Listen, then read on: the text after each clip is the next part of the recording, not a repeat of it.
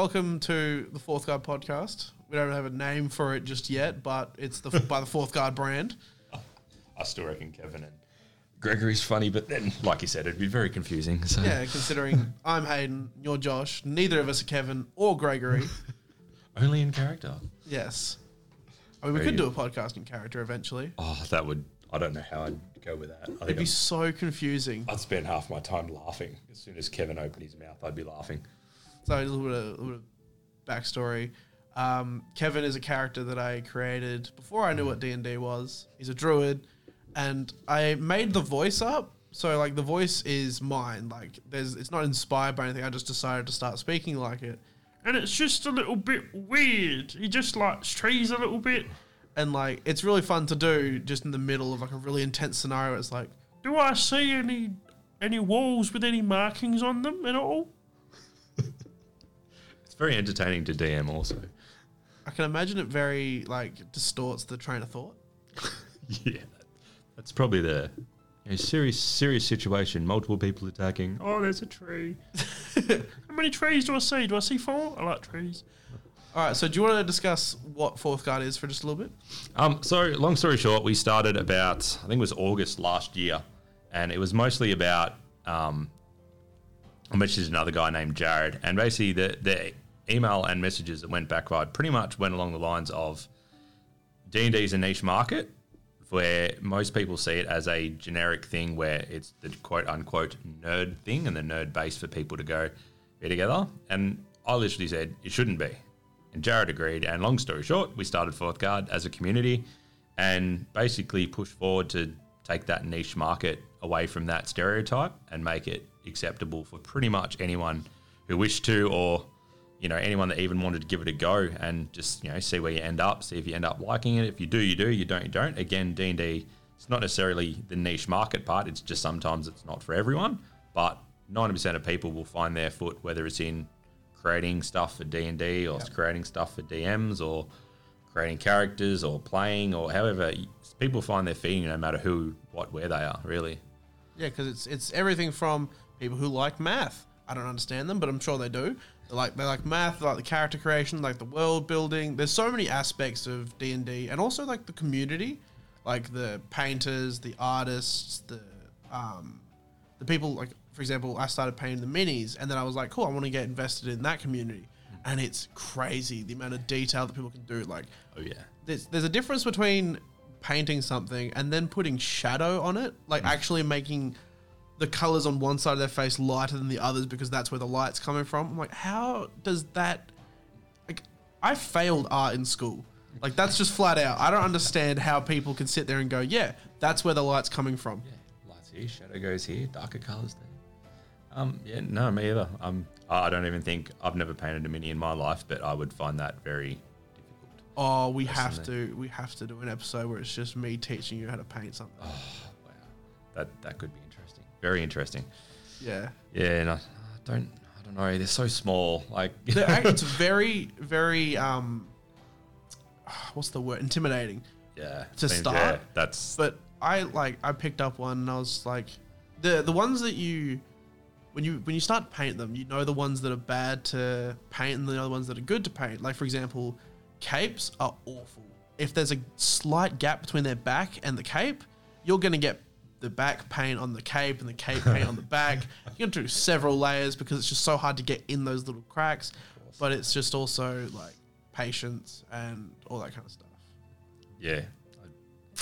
I don't have a lot of patience. It's, I don't That's know. it's- so exciting. Yeah, like I, I gotta go with exactly what you said. That the whole intimidation part that would it is very intimidating. to think something that small and the details you see some really good painters put in, and it's like minute, and you Yeah. they're like, how how did you even see what you just painted? Let alone how do you have a brush that small? You know, like Yeah. yeah, no, it's it's yeah, probably not for me, but, You got to give it a go. but I, I will happily give it a go. You got to give it a go to respect the people that do it. Yeah, oh, hell yeah. I I already look at it and go, uh, it's beyond me. Like, but yeah, no, it would be a very interesting one. Um, back to on topic on hand, the fourth guard name. It's a bit. It's not very. The name itself, I've I've questioned where it came from, what it is. So long, long story short, um, it came from a night with a lot of D and D players. Sat around, we played a game, we're having chat, a few beverages afterwards, and things like that. But long story short, it's I can't remember what culture they said it was. I think it was Japanese. I could be wrong, so don't quote me on this. But long story short, they said that in the military and so on and so forth, back in the day, they used to have an army of people like as you see in art, big wars on movies and stuff. They all rush together. Supposedly, there's like a a method to their madness where there's a few people that actually are quote unquote meat shields that go in front to block, and the fourth person who is to be part of the contact, they would be their best fighter, the guy that had the rather the biggest sword or the most skill with the sword or something like that, and they would be the guy that did the most damage, pretty much. So they were the fourth guard that was Okay. in a line. Now, whether that's a story about true mythology or true like history, or whether it's a something that actually happened in a D and D game, I don't actually remember. But either way, it's a really cool story about you know a real powerful guard that was like you know basically put forward to be like the fourth guard, the best fighter, the best you know in his industry. So the guy that is you know you're willing to sacrifice three people for him to be do the amount of damage that he would do. So Yeah, very similar to chess, where you let the pawns go first, the meat shields Pretty go out, and then the people that know what they're doing, the people that are Yeah, experts in their 100%. field, to go. All right, cool. Now you just rain hell. pretty much it, hundred percent. Yeah. Yeah. Um, so going on to discussing what this podcast is, because the fourth guard is all about the community focus. It's all about getting people into the same building, talking about D and D for hours on end, playing, experiencing newcomers. We've got people coming in going, I don't know what the second D and D and D stands for. I've got no idea what like what is it. So going from the fourth guard community, the podcast, like what we want from what we want from this podcast. Um, I guess it's more just a, a further branch in the way we can take our like a brand that we've built, as I said, over about five months now, six months, and making it something that people can listen to. Because obviously, you know, in our community down here in Rockingham, we've quite, you know, everyone knows about us. There's a lot of you know information going around about Fourth Guard and what we do and how you know we're bringing new people in. We teach DMs, we teach players, we Jared's running um, Learn to Create character sessions, and then I'm looking at doing learn, more Learn to DM sessions and all different things like that. But then there's other people outside Rockingham that haven't heard of us, so this is kind of a way to get all that information out to everyone. And you know, saying yeah, it's about the community, but it's not necessarily about Fourth Guard itself. It's really about Dungeons and Dragons. As Yeah. I go back to my point about Dungeons and Dragons being a niche market, it shouldn't be. And the more people that give it a go, there's more people every day that just give it a go, try it out, love it, and then don't realize why they've spent all that time go, oh, D&D nerds, D&D nerds, you know, it's Yeah. it's not that. It's about give it a go. Like, you know, give it a chance and you see where you end up. Like I said, if we like we're one community, there's communities in Midland, there's communities in Joondalup, there's communities everywhere. And like I've said to everyone, like I don't care if hundred people join Dungeons and Dragons and I get five of them in Fourth Guard. That doesn't matter to me. Dungeons and Dragons have gained 100 people, and that's the really the important message Yeah. that we and you know most other groups should be getting across. It's not about who's got the most people, about who's got getting people to play Dungeons and Dragons. That's really what it's about. because there's that many things about Dungeons and Dragons that interest all these little people. People are like, oh, I get to, um, for example, my friend really liked performing, but it was the down part of his theater group. So like they weren't performing anything, but it was just all of a sudden he got to play a character every day or every every week or something like that. Yeah, So it's all, it's just there's so many things about D and D. hundred percent. Yeah, just it's not just a rock up and play a game. The community's just a bunch of people you you know might walk down the street and never sit next to at a bar, but then you can come into Dungeon Dragons and it's you know into our venue. There's everyone. There's you know. Yeah. Like I'm a driller, then you've got a guy that's a, a tech, like a computer tech. You've got another guy that's a PT.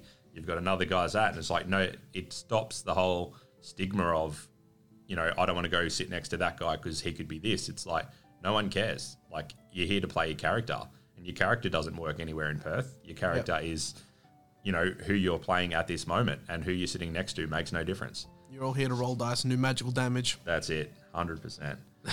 D20s. if you're not here in Rockingham, you can still get involved in the podcast and all that kind of stuff because we're recorded out of Rockingham, but we're on Facebook. We've got emails now, so you can send in your questions and we can answer them. There's so many ways to be a part of this community without actually physically rocking up and being a part of this community. Yeah, like I said, um, like I've been a DM for a very long time, and like the whole community started, as I said, with me and Jared, and I taught Jared not really much. Really, he already had his ninety percent of his bat behind him before I even started. But you know, do whatever he wants, and you know, he's. I think he runs something like five games fortnight now, like Yep. just ridiculous, and all different stories in each place, and like all these massive deals, and like you know, that's the kind of thing. You know, that's just a not a service. It's just you know, I've taught someone to DM, and now he's taught another guy, and then he's taught another guy, and like we started this community five months ago with me and Jared, and I taught Jared, and now we've got I think we've got 16 DMs now, and every single one of them, except for a, about four that have just heard about what we do and have come over and helped us. Um, we've trained all of them, and that's Yeah. kind of you know we're not here necessarily to say, hey, come play for us, but if you need got questions you want to ask, you got you know all different information we can give you. Like I had a guy once message me on Facebook and say, "Hey, I've got a question about this. I've got a problem player. What would you do?" I'm like, "Mate, are you free for ten minutes for a phone call?" You know, twenty minute phone call later, we found out it's his brother that plays a game and likes to stir the pot in the wrong way or something. He's like, "Oh, do I just kill his character off?" I'm like, "But you're going to delete him from your game? Like, because if you're not, he's going to make another character. He's going to play, and he's probably going to do the same thing. So just find ways to reward people that are doing the right thing, and find ways to not necessarily negatively punish someone, but you know, if they're not doing the right thing and they're doing something that's holding up, find the way to make them realize that that's time wasting, and you know, you need to. You know, make sure you just DM it the way that you can make everyone happy, but then not let that person interrupt your game at the same time. Yeah, it only takes one encounter to lose a limb anyway, so Yes. you stir in the pot, ah, stir it with one hand. Yeah. oh, yeah, you can no longer um, grasp that. You've only got three fingers. So now we'll go into some questions that we've actually been asked on Facebook and some discussions that have been put forward for us to discuss and put our two cents into the pot with. But one of the biggest questions is with um, campaign wise, it's homebrew versus by the book. Good old homebrew. Um, my biggest thing on homebrew is homebrews aren't overpowered. It is the people that create them Yep. that are the problem. Is probably the not a right way to say it, but people who create them have to realize that they're a base character that's been made filthy. Yep. Like, so you're making something that you don't actually know whether it's overpowered or it's not. So, really, pretty much every homebrew character that's ever going to be made will be a little bit filthy in a way in its first chance. Needs to be play tested. Yep. And you have to figure out what works and what doesn't. And there will be changes. Like, no one can write a perfect homebrew that doesn't take any changes. Like, I played a Loxodon anti pally and it was awesome, really good. It hit level three. All of a sudden, I could do 200 and something damage per turn at level three. Yeah, it's not That's- really. No. Just a little bit too much. Just Probably should ev- look into that one. Yeah, might look into that one. But like until you hit level three, there's just too much extra stuff. So I don't know who created it, but whoever did, um, they've just Made it to level two and Yeah. called it a day.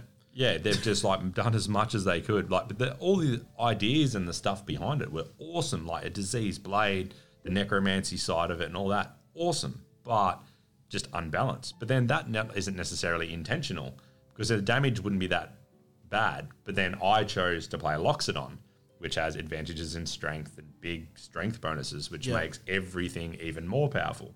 So it doesn't necessarily like if I played a maybe a dwarf, probably not going to be as overpowered, but still would be overpowered. That's the thing that makes homebrew like difficult and hard to do. It's like you've got to account for so many different variables. Yes. Races, subclasses, feats, magical items, and then not even take into consideration what your party already has.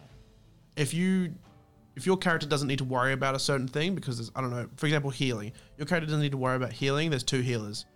All you need to focus on is doing as much damage as you can every round. And if your character can focus on that, they're going to, if that's the homebrew that you've chosen. Yeah.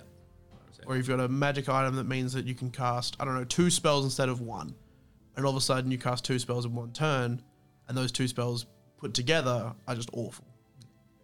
Because it, it, there's so many variables. There's there's so many numbers in D and D that just throw it all out of whack. Yeah, 100%. I like when, when you do homebrews, you really like. I do a lot. I'm, I'm the guild master for our homebrew community, but it's just very.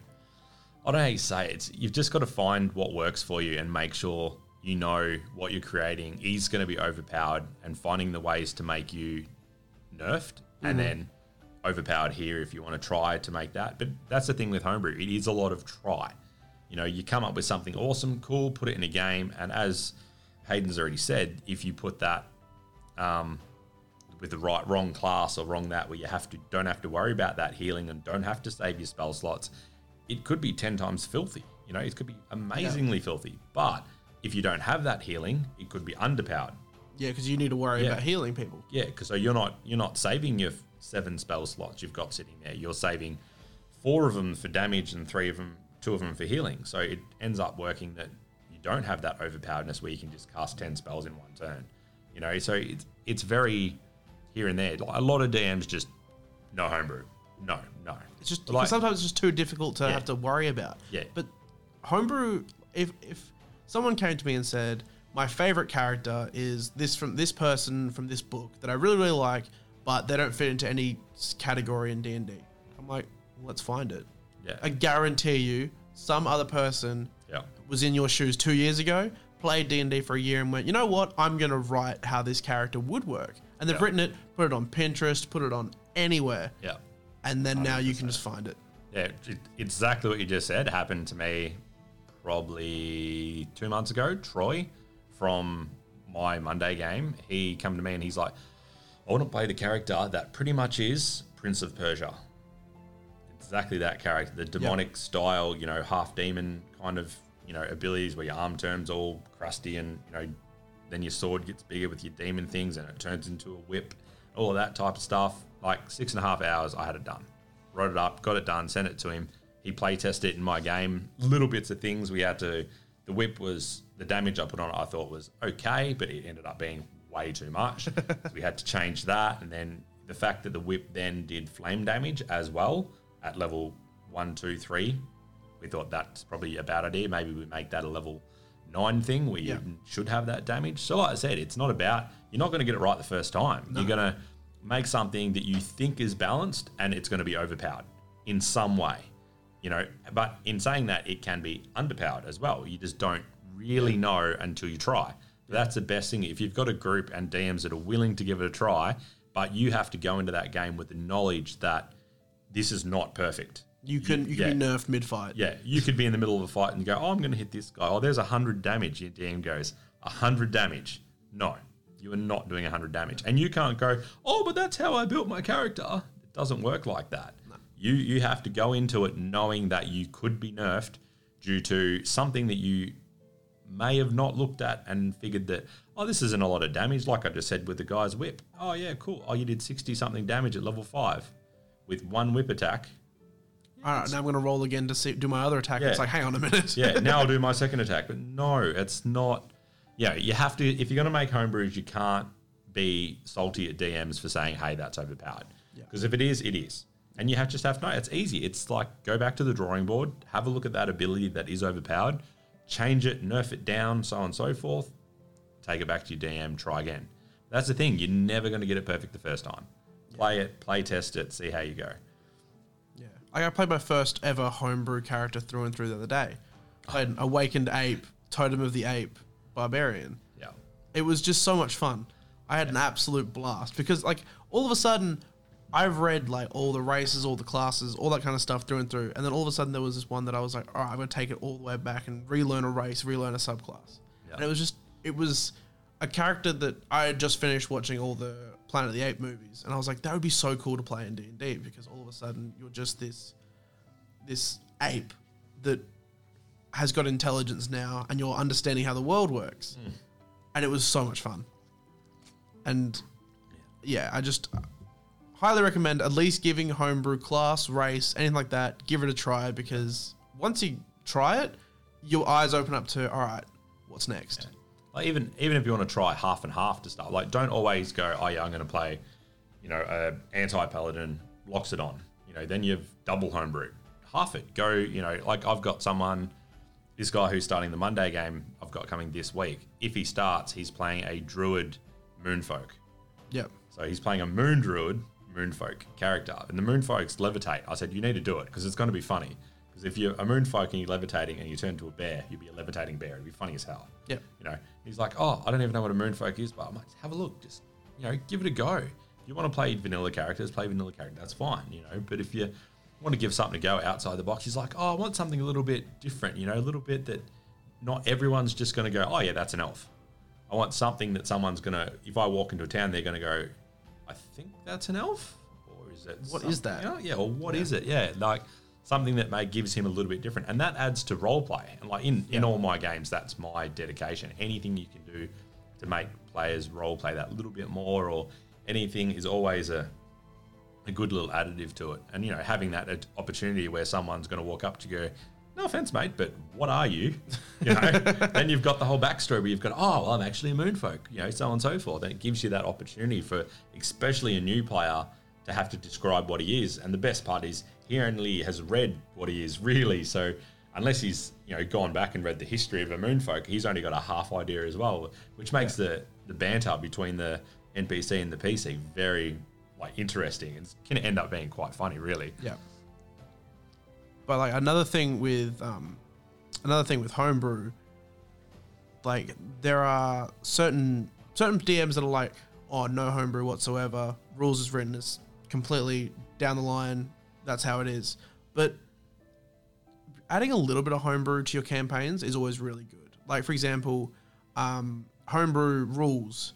Like uh, I know there's three different critical, like through three different critical rules. There's the by the book where you double the dice that you roll. Whereas I played my first campaign, we played that criticals were the maximum you could get plus what you roll. So it meant that if you rolled a critical, it was huge because all of a sudden you're about to do so much damage. But if they roll a critical, you know they're about to hit you with the might of God. Yeah. So was that level of the in between stage of just changing rules a little mm. bit to make them a bit more fun and just because there's nothing worse than when you get a critical and you roll all ones and you're just like, cool, I do two damage Yeah. on a critical hit. Yeah, that's awesome. You just love that. Yeah. And another another um, homebrew rule uh, is uh, potions is a bonus action rather than an action yeah, agreed. because there's nothing worse than going, oh, it's my turn now. I'm going to drink a potion so I don't die, and then by the time it's your turn again, you've lost the health that you gained plus more from the health potion. So it's like, Yeah. why would you? Why would you even drink the health potion? That's on. Yeah, there's there's a lot of rules that like can be changed. Like I, I D- I've DM'd for a long time, and I used to follow the rules, and then as I've gone along, you, I just modify the rule, modify some rules, modify. And now these days, I'm to the point like like my druid example is probably the best one. Like I don't play druid as I don't cast what's it called wild, Wild shape. shape. Wild shape is not a spell when you're a druid in my games. It does take an action if you're in combat, obviously, but it does not take an action. No, sorry, it does not take a spell slot to turn into an animal. Or it doesn't take a um, wild shape use. Yeah. So it's where No. it says like you've got two uses, you just say it just you can use it as much as you want. much as you want. So if you're in combat, it's not like, oh, I'm going to turn into a bear. Oh, now I'm going to turn into a wolf. It's not that. Once per turn, you'd be able to change, but then you wouldn't. That would take you your action to do it. So you'd only have your bonus action to do whatever you wanted to do.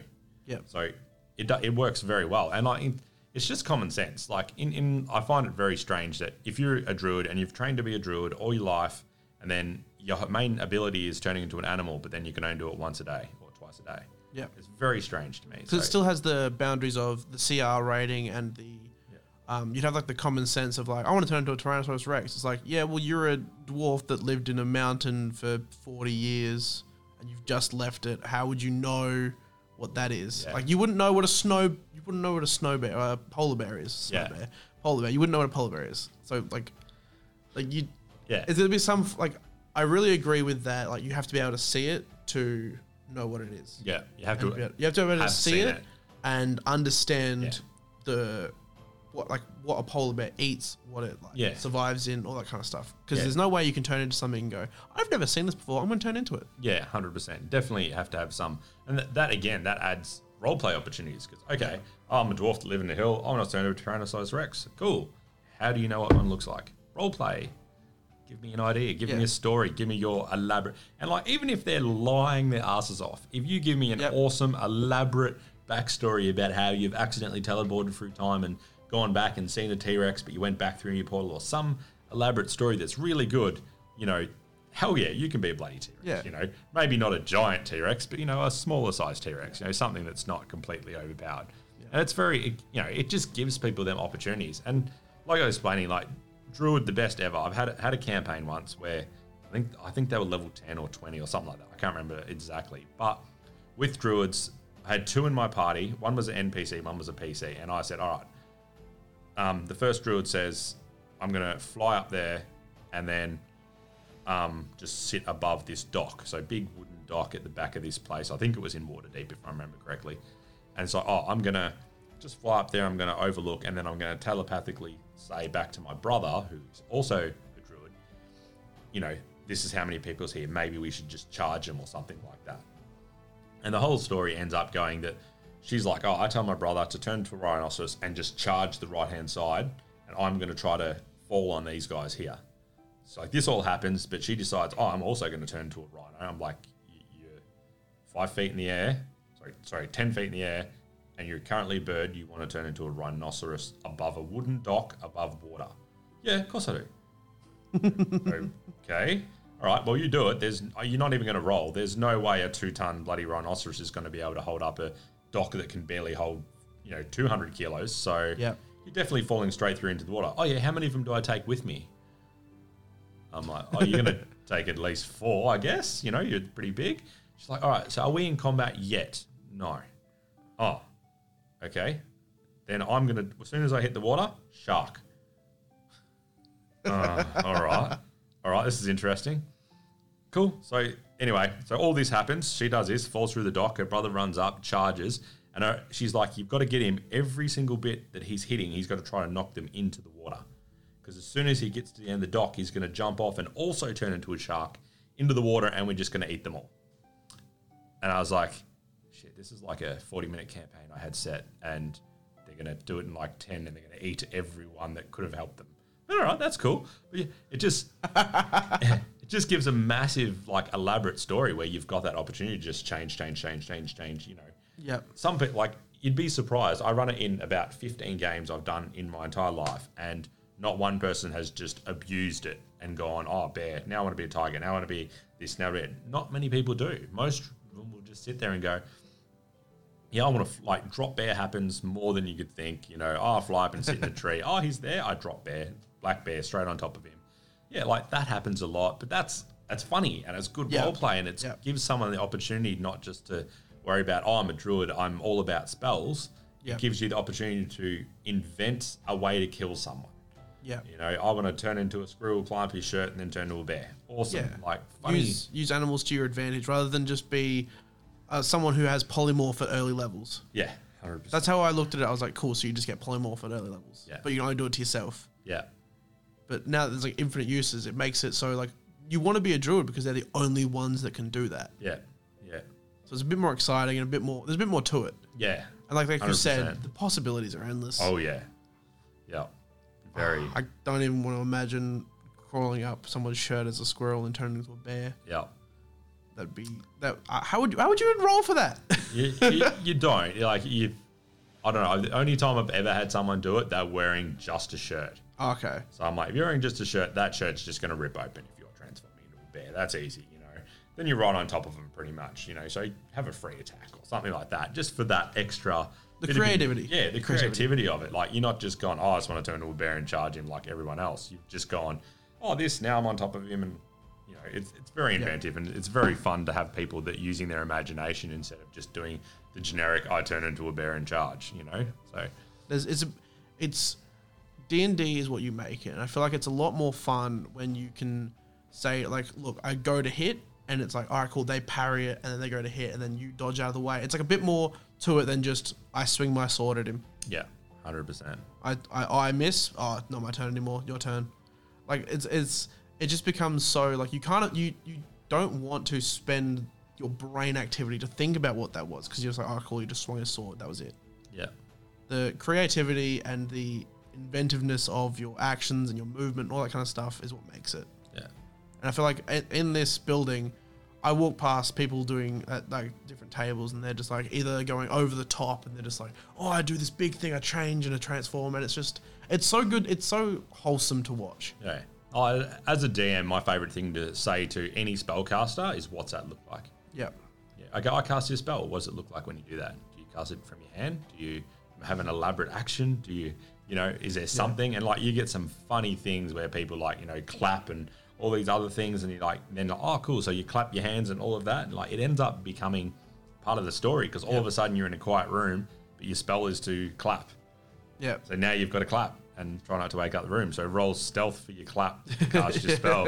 You know, just Yeah. little extra fun bits you can add to the game, which is just oh, so good yeah, so so much fun and like just if you can get your players to stop thinking that they're oh like you said i swing my sword. You, know, you don't want that. You want i'm you know i'm going to try to hit this guy in the leg to try to knock him and knock him off this and so on and so forth. And like i said before if you get a good enough story like let it go. Like my best example like i think it was two weeks ago one of my players he had a he plays his his own character, but he also plays his sister in the campaign. Mm-hmm. And he decided that oh, they're playing against a heap of rock goblins, pretty much like little guys. Oh, sorry, golems, not goblins, golems. And um, he's basically like, oh, so this rock golem we had, he only had about ten hit points by my count left. And he's like, oh, okay, I'll, I'll roll this, blah blah blah. He's like, I do six. I'm like, all right, what's it look like when you do the six damage? And he gave me a description of, oh, you know how I've like been hitting him a few times in this place, and there's now a hole. I'm gonna get my sword in there and I'm going to start wedging bits of rock out and try to dislodge this thing. And gave me a like almost a five minute elaborate detail of how he's going to dislodge all these rocks that create this goblin to make him legless, pretty much. yeah, And like it was such a good description. I'm like, yeah, he dies. Like done. Like you've Yeah. as you've done exactly what you said you've done. He's crumpled to the floor and all that. And like that's the kind of role play I personally try to get my players to look at and move forward to. And like that's really like it's quite rewarding as a D, uh, rewarding as a DM if you can get your players to basically tell that story Yeah. for you in a way. Like it's very good. you can take a back seat and go, go off. You just Yeah, yeah. tell me what happens. I'm, I'm I want to be the the child in bed listening to the story now. It's your turn. Hundred percent. That's the one. And what, another question we got given was party splitting. The I don't know, like the pros and cons of it. The the what do you allow party splitting? So I, I do in a way, but it's normally not far. But it's really a bad thing. Like there's there's nothing like certain sometimes you will have to split a party just for little details or puzzles or things that you can kind of work out. Yeah. But normally they're controlled situations like that a DM has created. Yeah. Not a player that's gone, Oh, I want to go over there and see what that guy's doing. I want to like, take oh. this teleportation circle to the other side of the country while you guys go to the other side of the country. Hundred percent. That's the kind of stuff. It you know, it just makes it super hard for a DM to try to keep track of it. Number one, and number two, if you have done that, okay, and then if you get yourself into trouble, what, what are you going to do? Like, Yeah. you're by yourself. Like the bit, there's a campaign that I listened to. Someone fell into a pit of acid when they split the party, went off by themselves. They fell into a pit of acid, took damage where they were unconscious, and then they're in a pit of acid that no one can pull them out of. So you die. Your character is dead, and you've created that just because you decided to Yeah. go for a wander down the wrong alleyway. And you know, in the end, like D and D is about the game. It's about the players, and it's about you know the campaign of people staying together and creating out these puzzles slash you know missions that your DM's created. You really don't want to party split, really. Anyway, there is certain things like I've done campaigns where it's like, oh, you two are trapped in this room, or you two are trapped in this room. But that's a created situation that's created by me. Yeah. And then if you're a DM that rolls on a table like I do, I don't roll behind a DM screen. Um, I roll on a table, and if you've decided to split the party and go off and do something, and I have to roll dice against you, and I win, I, I can't lie about a dice on front of you if I'm saying, oh, it's a 20, oh, but he's minus 50. It doesn't work like No. that. It's it is what it is, and if you're gonna, you know, put yourself to the situation where you're gonna do it, you've the consequences can be you've lost your character, you know, Yeah. and you don't really want that.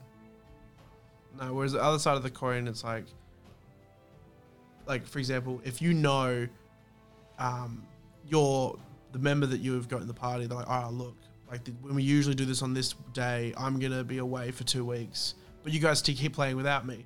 It's like, well, you just you and somebody else leave the party, and then while that's happening, you do two different sessions, like so you can promote splitting the party, and it makes it a bit more. Um, if, for example, you have two people, two characters that don't never really have one-on-one conversations, all of a sudden they're stuck in a room where they've got to solve problems together, Yeah. and they are forced to a get along, Yeah. b put their differences aside, and c get out of the situation. Yeah. Hundred percent. Like it's, I would love to watch two people that have their characters like one hates goblins, one is a goblin. Two of them put in a situation where they've got to work together. So should do that with, Alone. with Dodds and Rain. Oh yeah, yeah. It's a Sorry, Dodds Dodds and Rain. Those are two characters in your campaign that um Yeah. Kobold that hates demon, and the other one is a half demon. yeah. Yeah. So he hates half of him, not all of him. Yeah. half of Only half. Only half. That's, that a good works. start. That works. Um, but like, I've DM'd sessions where people have split, but it's like along the lines of one person wants to go talk to, talk to the blacksmith, the other one wants to go talk to the fisherman. Yeah, but that's that's safe. Yeah, it's it's, it's an environment where it's like, Yeah. all right, cool, you can you can split the party. Yeah. It does not do a single thing. Yeah. But there's also been times where one person's gone into a room that's got a trap door, like a door behind them that closes, and the other one has to watch them fight in a pit that was supposed to be for both of them. Yeah. And it's like, okay, so yeah. They're just like, I'm not going to go in that room. I'm going to stay back. He can go first. And he walks in, doesn't see the pressure plate, steps on the Yeah. pressure plate, door 100%. closes, and they're like, how do I get in the room? I'm like, you can't lift a four ton door. Yeah. that's the one. Yep. That's. Don't know. There- There is there's pros and cons. Like you know, like I said, if it's if it's a DM splitting a party, it's, Yeah. there's nothing wrong with that. A DM will do that. Like I said, you can do that. Split them into rooms, put people in situations that their characters don't get along, and see what happens. You know, it's always fun Yeah. and entertaining. But for a player to split the party in a situation like you know, in the end, there's nothing bad about it. You can do it. There's no no problems. The, just the problem becomes if you put yourself in a situation where you're by yourself taking on a bloody red dragon or something. Yeah. your character could die. Yeah. So it's it's I don't know. There's no badness in, to it. It's really you do you. know That's the whole thing about you having your own adventure and choosing how you decide to do it. But you know you can't get angry at anyone for doing it and then Yeah. your character dies. Yeah, it's just really hard when, for example, it's like there's a riddle and you think it's left and everyone else thinks it's right, and you're like, it, it has to be left, and you're just like, oh, I guess we'll just go right. Yeah. Because you, you feel like if you split the party and something happens, it's on you. Mm. So it's like, all right, cool, we're gonna, you gotta go with the, like, it's a voting system and that kind of Yeah, thing. Because if way. you, if you decide, I'm gonna go this way and split the party, you are the bad guy in that situation. In a way, yeah, yeah. So it's just it's just difficult sometimes. Where you just have to you just have to pick your battles and go. You know what? Let's go into the trap. Why not? I know it's a trap. You don't. That's fine. Yeah, yeah, definitely. Another point of discussion is homebrew campaigns versus book campaigns. What do you? What's that face for? I don't, I don't run book campaigns at all, so Is that out of uh, you've run them before and you're like, mm, or is that just I've I've never I've never taken a book, even taken a book and just like taken the you know the bare grit of what's in there and made a campaign out of that. I don't really do that. I come Yeah. up with pretty much mostly my own stuff, but in the same fact, I have all the books, every, every single one for 5e except for the newest two I don't have yet. But um, I've read them all. Like, don't get me wrong, and they're great stories and written by awesome dudes. But I more like to write my own stuff because I, uh, way I DM is very, I don't know, probably strange in a way. I just, I don't, I don't really have big elaborate stories. I have a start and an end, and the middle I tried to get the players to do it. So I don't really do along that line. But Yeah. it's more, yeah, I guess it's more. Um, oh, the books are great. Like, don't get me wrong, books are great, and they bring and what's his name? Chris is running. Is it Dragon Heist? I think he's running Dragon Heist. isn't he running all of them start to finish? He's running Dragon Heist at the moment. I don't know what he's running. I was like I said, I was super jealous. I want to be in there. Like I'm gonna run Prince of Apocalypse. I've done that once with my Ranger, but I want to run it with my monk. Prince of Apocalypse is like level five, Yeah. but But it's just it's just like it's just everything's there for you and you can just go along the story. And it just sounds really good to just yeah, be along like everything's there. Um and you can play it eight different times and Yep. they're all different. For example, Curse of Strahd. yeah, That one is known for being you can play it 14 times and every time it's different because it all depends on card readings and all that kind of stuff. Yep, hundred percent. So they've written it in a way that it's the the playability is there. Yeah. The constant like keep going, keep playing it over and over and over again. Obviously, you'd get used to it and you'd know the ins and outs Yeah. of it if you played it 14 times. Of course. But it's just they've written so well. Yeah. Oh yeah. Yeah. I don't know who wrote the newest ones, but there's a lot of the older writers are so good. They're still good. Yeah. Like all the original books from back third edition and fourth edition, and oh, not really was a fourth, but third and second edition is so. So And- well written and so really in-depth detail and quite easy to rather follow the story or take what you want out of the story and make something. But yeah I've, I've played like my favorite thing about the books is like i love doing them as a character not as a dm but as a character i'd love having the whole thing where you can chat with the guy like oh have you, you ever been through tomb of annihilation? And then you can have that whole chat about you know this is oh we got to this room. What happened to you guys? You know it's, it's like making your own campaign and playing it multiple times with like just running the exact same campaign with three different groups and just going oh wow they didn't do that and all of a sudden Yep. like a little trick that you had sitting in there since the start when you wrote it four years ago you run it you know then after that for the brand new group that have no idea about anything and then all of a sudden they've gone the complete opposite way killed something different and not killed this and found things that no one even Yep. thought about investigating Difference in roles, difference Yeah. in decisions. yeah, hundred percent. I just find that the really cool thing, and especially about the books as a player.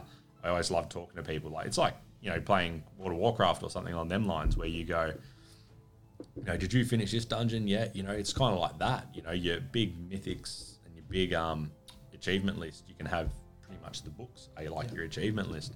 Have you achieved them? How'd you get through this? And rah rah. And the conversations are just endless. Yeah. which is great. Like I'm playing um playing one of the f- uh, one of the first like the starter campaigns, like level one to uh, five, I think it is, Yeah. and it's um oh something to do with mining or something like that. I can't remember which one it is, but there was one cave, and for example, it goes it goes up some stairs, and there's a hole in the roof, and we went up the hole in the roof rather than up the stairs, and we did the entire cave backwards. So by the time you go to the end, he's like calling for reinforcements, and we're like, "Oh mate, we just killed the reinforcements before we even came to you." So it's like that encounter became so different because we'd already we were already beaten to hell and back by the time we got to him. Yeah. So he was like, because he was the goblin, um, hobgoblin or something like that. He Yeah. called reinforcements, and no one came. And we're like, oh, that's who we Oh, just killed. Guys. yeah, yeah. Here's his head. yeah, it was just it's just knowing that that could have gone so differently, and the Yeah. next time you play it, it's gonna be completely different. Yeah, that's that's that's my favorite thing. Like, I've got my set story that I like to run. That's like about 15 episodes long, and I come up with new stuff every week just to modify them, or even just make something completely new. yeah, keep something fresh for you as well. yeah, yeah, hundred percent. But it's just it's so entertaining just to see. Oh yeah, I know that they've done this the same. Oh yeah, this is the same. What are they doing? Like, whoa. they know. You know, everyone else figured out that that's a lava pit, and they're gonna go. Okay, yeah, cool. You just go left. Done. yeah, good stuff. Let's see how this goes. Yeah, well done. Keep going there. You know, it's, you don't feel warm at all. very, very fun. That's the that's the best part. It's like it. You never, you can never predict what's going to come out of somebody's mouth next. Yeah, of course. And it's always someone just sitting there, just minding their own business, and then they're like, "Oh, I'm going to speak to this guy." You're like, "Oh yeah," you're just speaking to him, and he's like, "Oh yeah, I'm going to pull a knife on him and like, interrogate him." You're like, "Whoa, whoa, whoa, whoa, whoa! You having a polite conversation? What's going on there?"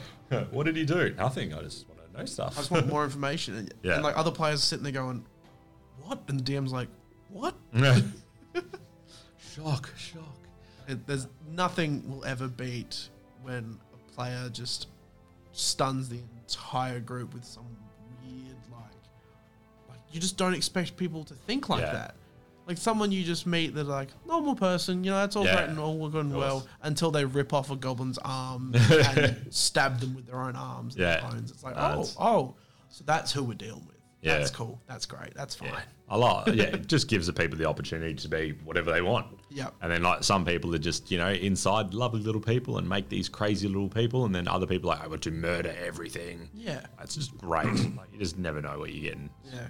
Because what I very fun. find with like character creation, what I find is the best. It's you pick something about yourself and you put it into that character. Mm. So I've played characters where he's like the caring person that's like, he will do as much damage on the field, but as soon as it's all finished, he's like, is everyone all good? Like, is everyone right? Before he's not the one to search for loot first, whereas like the person that's like the thief is going to go over and loot everyone. Oh, but yeah. he's like, is everyone okay? Does everyone need healing or anything like that? But then there's like the other ones where it's like I get to just be like there's a um, swashbuckling rogue. I get to be gruesome. I get to like stab someone in the back, grab their arms, and rip them out of the back of their body. Like it's all it's just Yeah. like you get to just live out like the weird things that you just want to do. Yeah. And some people take it too far, and some people just uh, play it on Yeah. the right line. Yeah, that's that's the one. Yeah. nah, it's always fun stuff. Yeah, I think that's that's all the questions we got asked on Facebook. So where can they find us at Facebook? Uh, fourth guard tabletop. Yeah, we're a group. Join it. Yeah, Get involved. join. Even if you can't come down to Rockingham, just get in- just join the group. It's always going off. People are sending in memes about Dungeons and Dragons.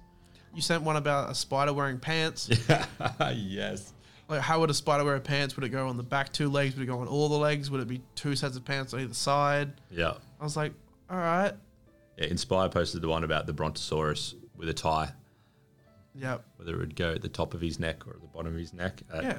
I posted. I posted that. I shared that off Inspire, and that was weeks and weeks of arguments. It was funny as hell.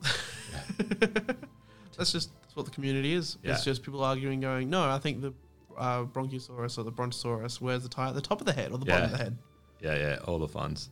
But um, we wouldn't be able to be doing this without Inspire Radio.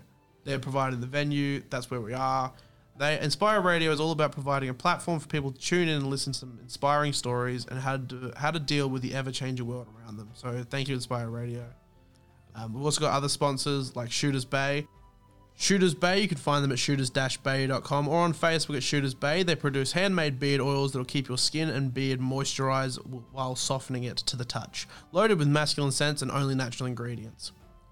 Serve developers, you can find them at servedevelopers.com. Custom tailored website designs, beautiful logos and advertisements, highly effective marketing tools so you can get your brand out there, and they have dedicated project managers to help you do what you need to get done. Servedevelopers.com. Commission Crypt Minis, you can find them on Facebook at Commission Crypt Minis. They are miniature commission painters. They paint everything from D&D, Warhammer models and terrain to custom made models and everything in between so you can get your mini printed by them and they'll paint it for you as well. Done Right Hobbies, you can find them at donerightHobbies.com. They are the number one source for all things hobby, including the EPAX line. They are dedicated to providing you with the best 3D printing with an emphasis on quality, affordability, and they're locally owned, stocked within Perth, Australia.